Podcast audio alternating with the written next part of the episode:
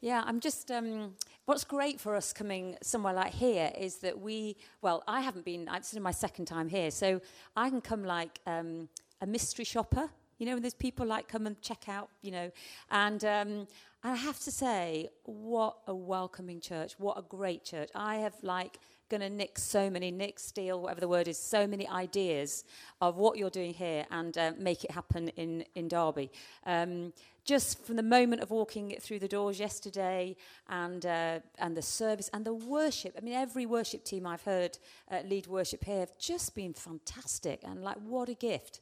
And uh, just from meeting the people we've met over the last few days, um, yeah, and like the bar opening last night and the dinner. I mean, it's just such a welcoming, wonderful church and such a sense of family and community. And for someone like me, even coming from a different country, I always get a bit nervous. I think I won't fit in because I don't know the culture and the people, but just feeling so uh, at home. And I'm just aware you've had so many transitions. And the thing is with transition and change, there's usually a third of the people love it a third hate it, and a third are undecided and will kind of go with the person that leads them the most kind of thing. So there's a lot of change. And I would just love for the. Um, the new staff team just to stand up, the new pastors, I know the new team formed, um, and just want to give them a round of applause, guys, because they're doing a great job. So, um, who are they?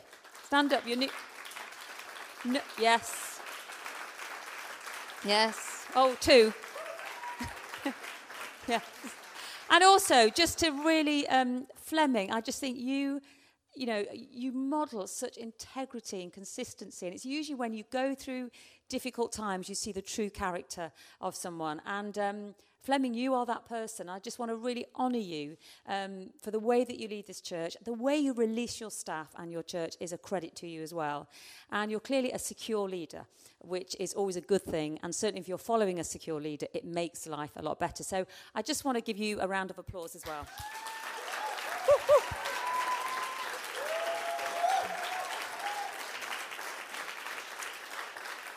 So I think you can really um, pat yourselves on the back, which is every now and again a really good thing to do, and celebrate each other, and uh, it's great, just really good. I yeah, I think you're fantastic. Um, I'm not going to say a lot, although I've said quite a lot already. Um, Tom's going to talk a bit about vision, but before he does that, I just I've been again just thinking and pondering. So this is as I prayed about um, tonight. Literally a few notes I wrote yesterday, actually, um, and and just looking at what does success look like and I think, again, as churches grow and you've been so generous in giving away and giving away, it's easy that we can think success is planting lots of churches, which I'm not saying it's not, it's a healthy sign. Or we can focus on, you know, budget, how much money's coming in, uh, which again is a sign of something. Uh, we can focus on attendance, we can focus on how many people are giving their lives to Jesus, and we can really like make this um, the main focus. And I think, especially those of us here who are, who are, leading, we feel the responsibility, don't we, of like making sure everything kind of has those things in place, that we're on budget, plenty of people are turning up. You know, I find at Trent quite often, without meaning to, we talk a lot about we had this many people at this event or this many people. And um, actually, that's, yeah, we can get over focused on that. But I often think, as I've been thinking about what does success look like, I'm realizing that we are the project so often as we um, embrace more of what God wants us to do. It was interesting um, the other day, we, uh, as you know, we're leaving and we were with the leadership group uh, on our little retreat. And um, it was decided people were going to say nice things about us because we were leaving. And, um, and anyway, so I was kind of half expecting, well, they'll talk about the ministries we started and the, you know, what we've achieved and all this. Nobody mentioned one thing we'd done. They all talked about um, who we were. You know, like, oh, the way you leave your front door open for us to come and be part of your family, or, you know, whatever it was. And it, and it really kind of stood out to me. And I realized success is not kind of what we do, it's who we are. Who are we becoming? And are we becoming more like Jesus?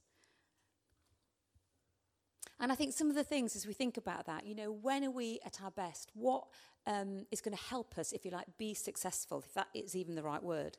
And I think the, a couple of things I've kind of been thinking about is first of all, we've got to acknowledge we're all different. And again, sometimes the, the, the easiest thing is to compare ourselves, you know, like, you know, me talking to Barbara uh, yesterday, I'm like, I want to be like her. She's so like amazing the way she goes. And no, no, Barbara is unique. She needs to be Barbara. And uh, you know, and then um, is it Pia? My, my friend, whenever I come, she's so kind to me. And it's like, you know, we're all so different. We have different gifts and skills to bring, and we can celebrate who we are and our uniqueness. I don't know if you've done a lot of these um, p- personality tests. Have you done like Strength Finders, Myers Briggs? We're obsessed with them. Uh, but actually, it's really, really helpful. But also to find out why other people are like they are. And uh, when you get irritated with someone, you think, oh, that's because they're an extrovert or an introvert or whatever it might be. And it's really, really helpful. Um, but I think sometimes we can spend a lot of time thinking what we'd like to be like or who we'd like to be like and not thinking, actually, I'm unique. I'm called to do what I'm meant to do and to be secure in that. The other thing I'd say to you is, you know, when are you at your best? And only you will know that. And I think as I've uh, kind of um, growing up, growing older, I'm realizing I need to be more self aware. And that doesn't mean being selfish or self, you know, indulgent. It's just like who, you know, ha- what makes you thrive? What makes you tick? You know, what do you need in different seasons of your life? If, as I look over my life, there was times before getting married, uh, for me when I was single, there's times when um, having young children, working full time, whatever it is, I've had to kind of go, for this season, this is what I need to be healthy. This is what makes me tick. And to understand yourselves in that. Because then, so often, we won't um, kind of overstretch ourselves or understretch ourselves, whatever it is. But it's important. And I think the other thing is, what are you passionate about? And sometimes I think when we think of serving the Lord in, you know, in whatever way, we think it's got to be like um, something we're going to really hate doing. And I'm learning over the years, no, God lights a fire in our hearts. He gives us a passion. And um, what is it? What is that passion? And that's okay to really, you kind of um, give energy to that. And I think so often I, uh, we've done a thing called Strength Finders. And the whole kind of principle of it is work to your strengths. And I spent a lot of years trying to work at all the things um, I wasn't strong at to try and get better at. But actually, we're meant to work to our strengths. What are, what are your strengths, and how can you work to those um, effectively in life in general? The other thing that um, I'm learning over the years about, you know, um, what success looks like is who are you surrounding yourself with? Who are your key relationships? And um, and again, you know, life in church, friends, Christians, not all, you know, colleagues. How do you kind of balance all of that time and energy? And I've increasingly become more intentional. And what I would say, this is, um, I don't know if you've done this before, but you can have different kind of levels of relationship. So you can have like a minus two relationship, which is usually completely draining. But actually, it's good to have maybe one of those. You can't have loads of them because they'll exhaust you and burn you out but to have someone that you are just giving to, it's like a bit like Tom was talking about yesterday. Who are you completely investing in? You're encouraging them, you're, um, you're there for them, and um, it may well be a draining relationship, but it's good, it's, it's character building. And then you might have a kind of a, a minus one relationship. So you're mentoring them, you're coaching them, um, and you're investing in them. But it's, you know, it's not completely draining, but you're giving to them. Then you may have your kind of your zeros, which are like your colleagues, acquaintances that you kind of see day to day. And then your plus ones, which are like your friends, mutual, kind of you give and take to each other. And then your plus twos, and they're the people that you, you know, are investing in you. That, you know, we all need someone who we can go to and just say, This is where I'm at, I'm struggling with this, and you know that they're going to be for you. And we need a mixture of all these relationships to give us a healthy balance. I mean, I've, I've learned over the years now, I have, um, well, one particular friend that I know is completely for me, but she'll also challenge me. I've also recently got a spiritual director, which uh, this woman absolutely terrifies me, but I thought, no, it's really good for me to kind of sit in her room and she lights the candle.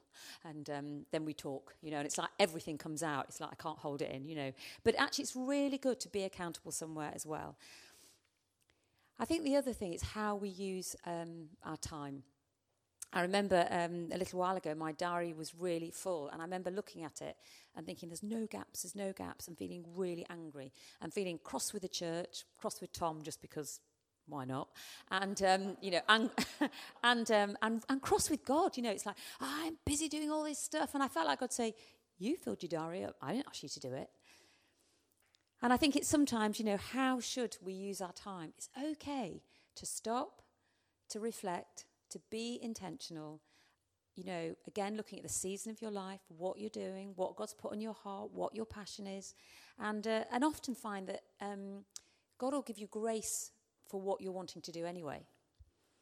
But you know, for me now, more than ever, eating well, sleeping well, exercising, you know, rest, relationships. Oh, you know, I I enjoy more a balance of those things because actually it gives me more energy uh, to do stuff.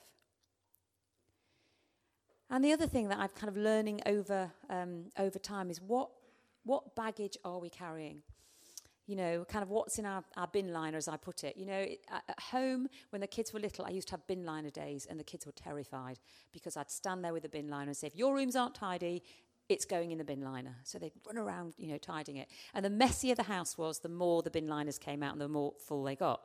Um, but, you know, I was thinking we do carry stuff you know, all the time. We life, life is hard. You know, Christians, not Christians, whatever. It doesn't mean we have an easy life. And I think life's put in front of us to test us. We'll have trials, we'll have difficulties, and good times. That is part of it. And uh, what is it that we're carrying that maybe is blocking us um, from relating to God, relating to others, being kind of functional? You know, how are we processing it? You know, is it fear? Are we tired? Have we got temptations we're struggling with, resentments, whatever it is? And again, it's finding those places to kind of just uh, reflect and, um, and communicate those things and know that we've got people around us. And then the other thing I'm realizing is are we operating in our own strength or in God's strength? And I think that's like, you know, well, of course it's God's strength, but quite often we can do a lot and, and without realizing it. I read the other day, and um, I think it was um, I think it was Pete Scazzero. He said this: "We can serve Christ in our own energy and wisdom. We can expand a ministry or a business without thinking much of Jesus or relying on Him in the process. We can boldly preach truths we don't live, and if our efforts prove successful, few people will notice or take issue with the gaps between who we are and what we do." And that is quite hard to hear, but again, I would really challenge us. And I know there's been seasons in my own life um, in church where I know that I've just gone at it myself. And over those times, I've got more tired, more exhausted, the more resentful. But you know, sometimes bearing fruit requires us to slow down, prioritize relationship with Jesus, which again, it sounds so obvious, but life gets busy, doesn't it? And giving Jesus access to every area of our lives. And I often think, you know, in the physical, I, as I say, we go to the gym, and I had this challenge. I wanted to do 12 pull-ups, and it was just like my little challenge. And um, and it's quite hard work. But one of the things I realised, if I get my core really strong actually, when I pull up, I put all my energy into my core, and actually, your limbs become a lot lighter and it, it's easier. So I've done a lot of stuff on my core, but it's, a, it's similar. As we get our core, if you like, our spiritual core really strong, you know, behind the scenes, work on that, invest in our relationship with Jesus, time, you know, whatever it looks like for us, however we best relate to Him, actually, everything else gets lighter. And as we then kind of carry the load of like, um, whether it's ministering in church, in our jobs, with our friends, uh, reaching out, suddenly it's, it's, it's a lighter load. So, really encourage us um, to think about that. And, and just to finish off, so, you know, success is really allowing ourselves to be molded and formed by God, but also to do what He has asked us to do you know, in His way and His timing. And, you know, we know that obedience and faith really pleases God. And um, so just encourage you as we kind of move, as you're moving into a new kind of chapter where you've been so generous in giving away people to church plant and new things happening and all of that, just encourage you to, to stop and kind of take stock of yourselves, but then say, Lord, what have you asked me to do? And that is what success is going to look like. So before I hand over to Tom, which I think I'm going to do in one second, I just round your tables, maybe in twos or threes, one thing from what I've said, if there's anything, if there's not, just get a coffee. But, you know, maybe one thing you think, actually, yeah, I've got to think about that, or I maybe need to do that, or um, that made me think this or feel that. So just like for a couple of minutes in twos or threes, just uh, do that, and then Tom will uh, carry on. Again, I wanted to echo what Helen said. It has been a real joy over the years to come and see what the Lord has been doing here. Um, you, whether you've been here a long time or a short time, I've got two pictures I had in the worship that I'll share. Um, but I just do want to encourage you. It is incredible what the Lord is doing. And you may not realize that. Uh, but I would uh, we also have an enemy that will want to rob, kill, and steal from you. So, uh, and the battleground is often in the mind. So, I would encourage you um, keep short accounts with one another. You know, be gracious, and just remember the Lord is wanting to do something. Well, He has been doing something remarkable, and He wants to continue. You are a shining light in the Nordic countries. The picture that I had, um, I've had it a few times since we've been here, and it just keeps coming back to me. I don't know if you've uh, it like waterfalls. They're very beautiful to look at, and especially when there's a big drop and the water comes crashing over. And it's very easy to look at a waterfall, take a photo. Um, Helen and I, we were uh, in America in Yosemite, and we saw some amazing waterfalls.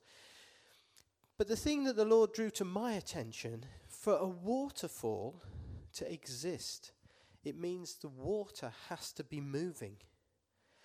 And um, in a way, I think it's a great picture of the church. That we, the people, are like the water.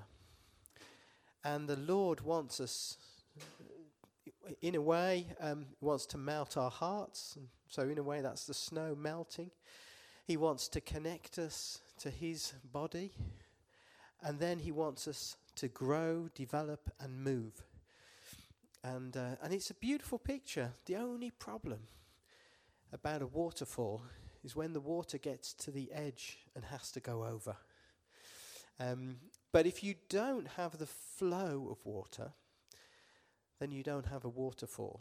And actually, for a river and to be healthy, it needs that flow. And I think in 20 years' time, the Lord will have moved lots of people through His church here to do all sorts of things. Some may plant, some may be here for a short time, and the Lord may call some of you overseas or to other cities. It may be that this is a great church while you're training in your work, whatever that is. So I would encourage you um, that the Lord is, I mean, change is here to stay. And we don't really like change. So that was one picture. The other picture I had, which I felt was really for you at this season, and that was it was a picture of a, a rose bush. And of course, if it's left to grow on its own, it just has it just has many buds. But if it is pruned carefully, then it means the buds that are left will be bigger and more healthy. And there's a sense in which, as you've planted out, there's been some pruning that has gone on. And those, and they haven't been wasted, they've been planted out. But I think you've now in a season where you are going to find what is left will be more healthy and more vibrant and grow as you seek the Lord and uh, follow His His leading. Uh, and I would encourage you in whatever way, as I want to unpack a little bit about vision tonight, just to relax. Um, I'm not trying to stir you all up to, to, to become so busy working for the Lord that you don't have time to get to know Him. okay. I, I want to. Um, really start by talking about the three P's of, vi- of why vision is important. I'm sort of playing on that 3P thing that you do, um, you know, the developing leaders. But what I love about the vision that you have here, um, and it, it is such a privilege just to be able to input a little. So please take whatever you feel is from the Lord and cast the rest aside. But the fact that you have this included, inspired, involved sort of strapline, uh, a vision that you want to be a church that includes others, You want to be a church that where people get inspired and also where they get involved. And you want to impact your city. Those are wonderful things, wonderful desires. And that is, that is quite a vision. But why is that vision important? Why do we crave vision? And there are lots of reasons, but I just want to look at three tonight these three P's. And the first one is the point of vision. And the point of vision is that vision gives us purpose. So your vision as a church gives you a real, clear, achievable purpose, something to go after. And the idea of impacting your city, it's a large city. Um, without God, you cannot achieve that. And that's the great thing about a God given vision that without God, we can't achieve it. And I would encourage you, not just as a church, but when you start exploring what vision do you have for your life personally, or maybe for your ministry area, or for your small group, what is the vision that you have? And if you can be clear on that and pray about that. It may be that the Lord's put a particular person on your heart or your mind. It may be there's a people group that are unreached um, in your city, or it may be that there's an area of service that God's been prompting you um, to think about. As you serve God, pursuing His vision for your life, you will discover purpose and meaning in a way that you can't without a God given vision. There's that scripture without God given vision, the people perish. And there is a sense in which I know that's been true of me. When I've lost vision, um, I've tended to get focused on comfort, entertainment, and those things are not bad but they just slowly drain you of life. They're not inspirational, they're very temporary. But purpose is much more lifelong.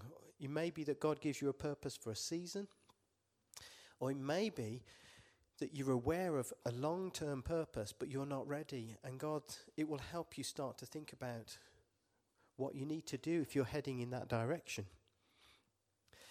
Now, I've mentioned this before, but for those of you who haven't heard it, I'll just briefly mention that 25 years ago, um, Helen and I, um, gosh, we, we were, we'd been married for six or seven years at that point, six years. And we had a few children. And God spoke to me uh, in a dream two consecutive nights, but it was a very clear dream. And the essence of the dream was a call to ordination, a call to ministry in the what is the state church. And I, we were very excited. We pursued that, it, and that vision gave us purpose for that season. We spent two years pursuing that, preparing. I gave up a, a job, and I took on working for my family business, which is not something I wanted to do, but I thought it's temporary. It's just while I'm pursuing this. At the end of that two years, I got rejected, um, and they didn't want me. I was not what they were looking for. And on reflection, it was right. I also realized that I made assumptions and that I hadn't actually gone back to God and said, Lord, what do you want this to look like? I just charged off in my own strength, pursuing a purpose. Um, and so we learnt lots, and I particularly learnt lots. I, I had uh, plenty of character issues as a young man that needed developing. Um, and but I want to encourage you that, in a way, here I am, 25 years later, and there's an element of which that purpose has been fulfilled. It was seven years after that I ended up being ordained, but in the vineyard. And we've served for 21 years now in the vineyard. And it's been amazing. Uh, so I just want to say that that would be the first P and it may be that you've had a vision that hasn't worked out and that you're, in, you're hurting, you're in pain. You thought you were going to become something. You may have hoped to be asked on staff here, or you may have been hoping for some sort of promotion at work, or you may have wanted to get onto a particular course of study, whatever it is. All I would encourage you to do with vision is go back to the Lord and ask if that was His vision for you. And if you're convinced of that, then hold on to that purpose. Now, the second P is the price. What is the price of vision? And what I've noticed is that vision always requires sacrifice, especially if it's a God given vision. Um, and so I want to use an example from 10 years ago when Helen and I were fostering. And, and you know, we God spoke to us at that time. And at that time, we were sort of getting a bit unsettled, wondering, is it time to plant? And then God spoke to us clearly. But this time, it, it wasn't a dream and it wasn't a, uh, a vision in the sense of a picture. It was much more through hearing words, hearing God speak to us, um, having an impression on our heart, a sort of a conviction, an unction. And as we uh, explored that, the fact that God had spoken to us at the same time and we were in different cities, that was quite freaky. That was quite powerful for us. But, and it was exciting, and we went through the, the preparation for that.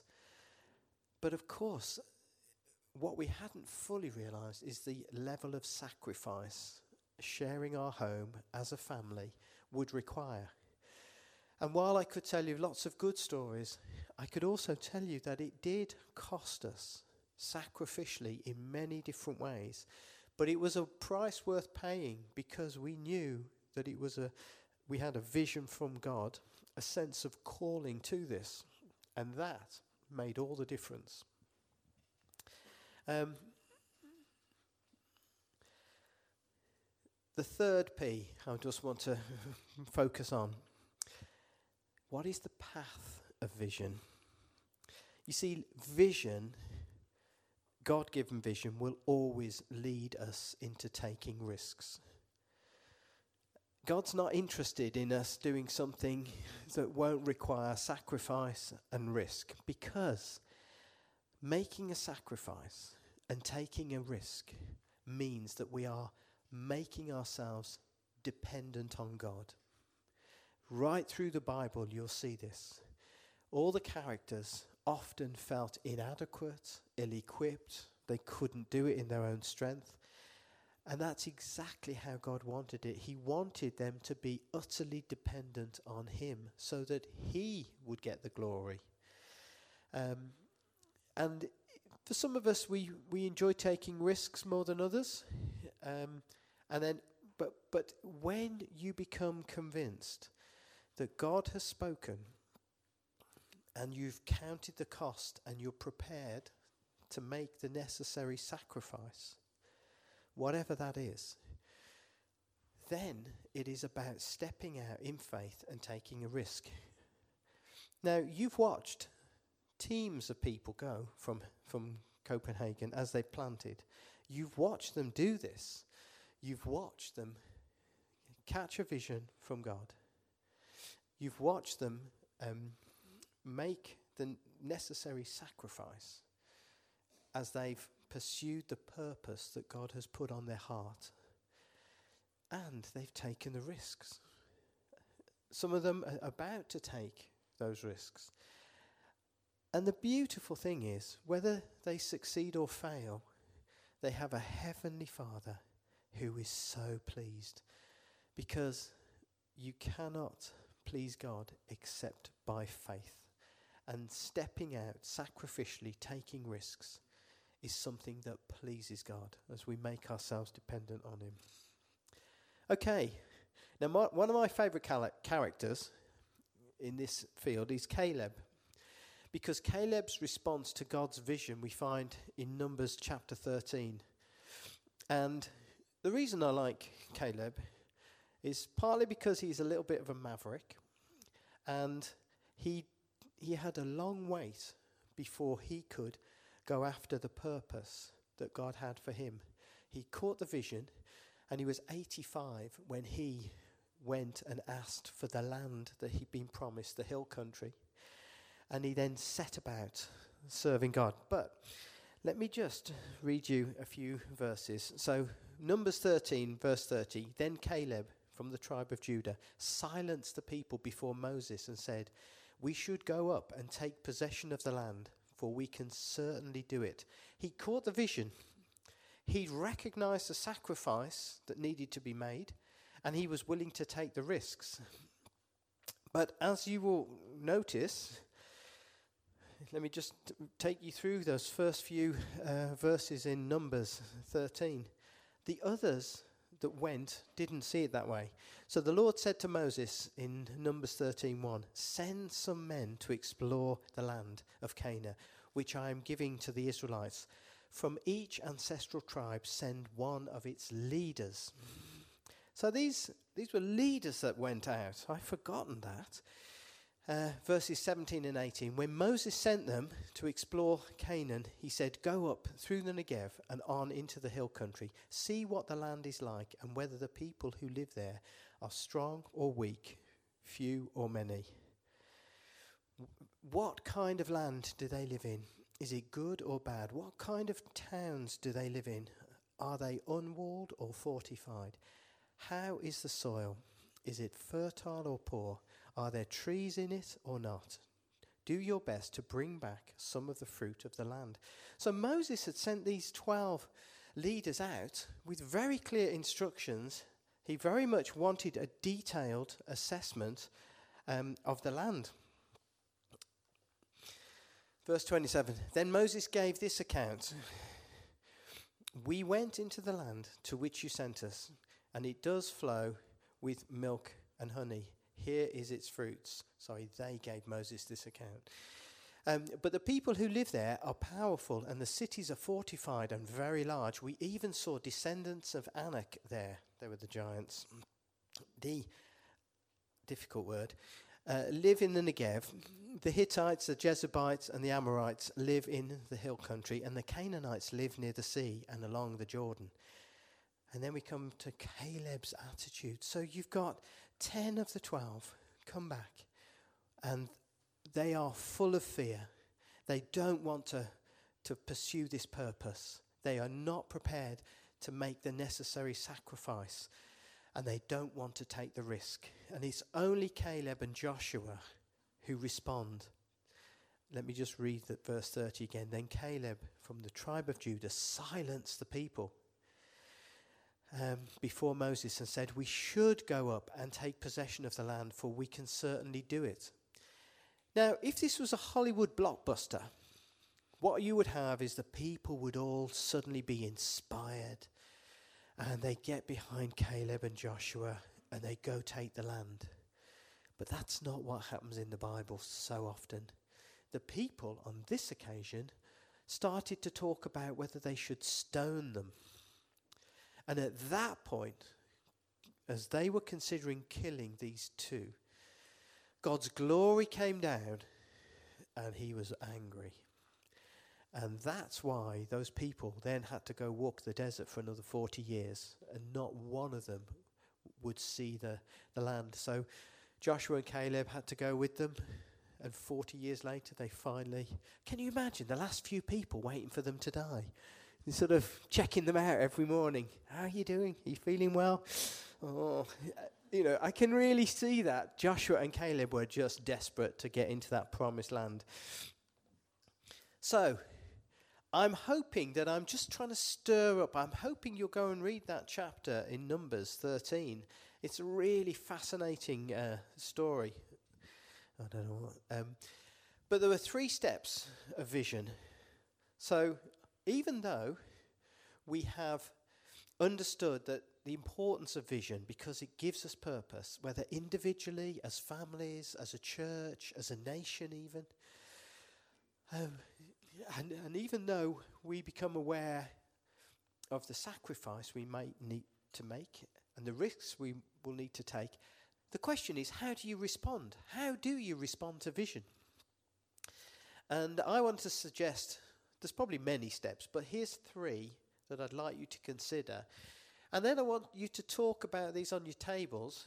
And it might be that you identify, um, it, you know, one of those three things purpose, sacrifice, risk.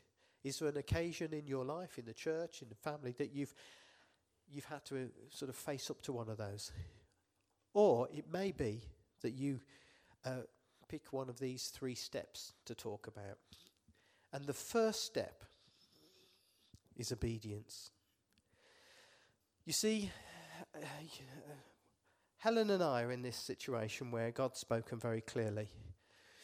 Now, if God hadn't spoken clearly and we just had this thought and an idea, oh, maybe we should plant a church after 21 years, we could sort of think it through, play with it, and then decide, well, maybe, maybe not.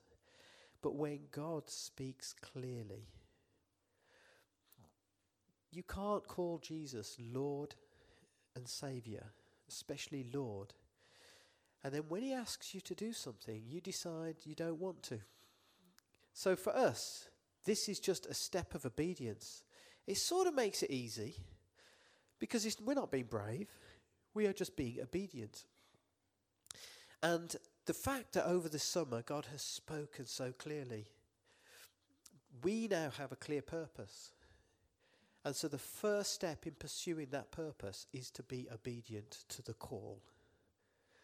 And that's what we're doing. And as many people have gone, and as, as there are many opportunities here for you to get involved in some way, I would encourage you God is not telling you as leaders to just be a passenger here at the church. Just come and have your needs met. Your needs will be met as you serve Him and serve others. And I would encourage you find a way of getting involved in something. It might cost you a little bit of time, um, and God has a great way when we are obedient of blessing us. Um, it's it's incredible. So that's the first step I want you to think about. Now, the second step, and this really comes on the back of sacrifice.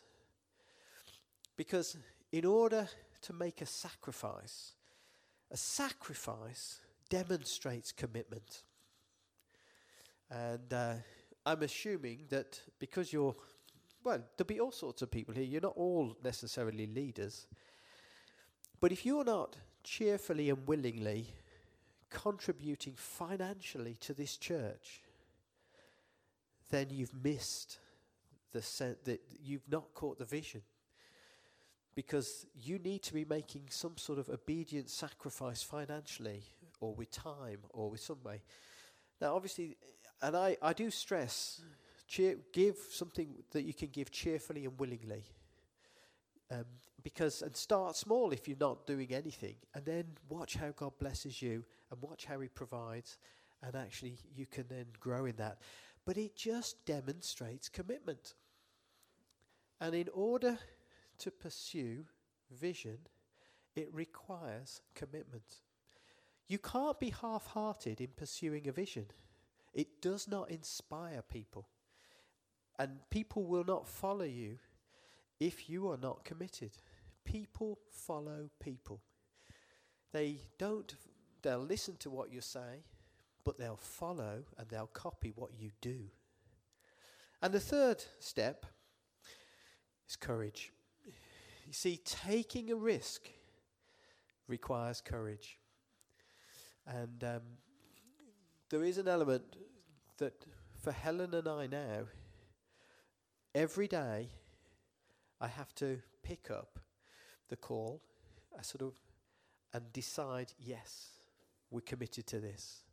We're going to pursue this calling to plant a church. There is no way back. We're going to be obedient. And uh, it does require courage. There's a sort of daily courage it requires. So, on your tables for next three minutes, three, four minutes, have a look at those things the three um, reasons for vision. Remember, it's purpose. Um, oh, the three P's. Um, it's actually there's the purpose, the price, and the path. But the purpose, what does that lead to? And the price is um, what did I say then? Let me just quickly check. I'm getting confused myself. There we are. Okay, so, so the, the point of vision is purpose. The price of vision is sacrifice, and the path of vision is risk. So you might want to talk about one of those, or you might want to talk about one of the three steps, which is obedience, commitment, or courage, or mix it all up. But again, if in your discussions you can just nominate somebody who would maybe just summarize just one or two points, that'd be great. My hope is that you will carry on these discussions throughout the coming days and weeks. I think it's it's always a healthy sign when you have a bunch of unruly leaders in the house, and uh, I want to encourage you that that's great. As you're thinking about what to share, on how to summarize. There's two things uh, I briefly want to mention before we start to hear back. And let me make this statement. One of the deepest longings of those following leaders is to feel involved. One of the best gifts you can give your teams is to help them feel involved. So don't do everything let others. It, you might be better at doing it, and it might take longer. But if you really want to know, um, want to see a God given vision fulfilled, the only way God fulfills his vision is through people. He, that's the best gift God will give you as a church. He's going to give you people. He wants to entrust his precious children to you. Not so that you can control, manipulate, and order them around, but so that you can help them grow, develop, and, and catch the vision of what it means to have a relationship with Jesus. And the best way you can do that is to involve them. For some of us, that will come easier than others. For those of us that like a list of tasks and work through them and tick them off, this is a nightmare for you. I really do appreciate that. And the other thing I wanted to say to you is that part of the secret of involving people, because to involve people means that you have to ask them. And we often are reluctant to ask people because they're busy, and so, too often we say their no for them. We decide they're too busy. We decide, actually, they've got children, they've got this, they've got that. They probably, uh, it would be embarrassing if they say no, so I won't ask. And you're robbing them of the opportunity to prayerfully consider before God an opportunity to serve. And you can learn to ask people in a way that says, Look, I just thought you'd be great. I would love you to pray about it. But if you say no, that's fine. That's not going to damage our friendship. We can be releasing, we can allow them. And it's really affirming, even if they say no, it helps them feel involved, it helps them feel valued, it helps them feel this is their church. Somebody wanted them to consider joining a team or stepping up, you can see something in them that they can't see in themselves, and your belief in them is so empowering. So involve people and ask them. Those are just two keys that are very straightforward, they're very relational, and we so quickly forget them. Anyway, enough of me wittering on. Um, any feedback from your discussions? Okay, so um, we talked about how it's great to be a part of a church that has a very defined purpose and is willing to take risk and sacrifices, and that makes it easier for us to to see how it can look in our everyday life, in the church life, life, and yeah, in the church as an organization. Um, so that's inspiring. And then we talked about how it's always had to get out of the comfort zone. Um, yeah, but it's nice to have a church that we can look at and be a part of that is doing it. Um, a lot of people together. I think you are in a very unique situation because having planted so many, I think the Lord does want to stabilize things here. And so I do think a lot of it is about getting involved and helping um, Copenhagen Vineyard become stronger. You know, you, you don't give birth and then have a child in a month's time. Your body needs time to recover. And uh, having had four children, I can just say that it took me a long time to recover. Obviously, but there was the emotional pain I had to cope with, and those sleepless nights. And Helen, y- you were involved too, weren't you? Yeah. No, I'm just messing. I'm just messing. Uh, I'm in so much trouble. I'll have to do some pull-ups later, I think. Anyway. Um, so, anybody, and anybody else prepared to sort of share what you talked about? Oh, great. I just wanted to pick on where he left about uh, um, comfort zone because that's what we shared a lot about. That it's it's a challenge for us to lose our control.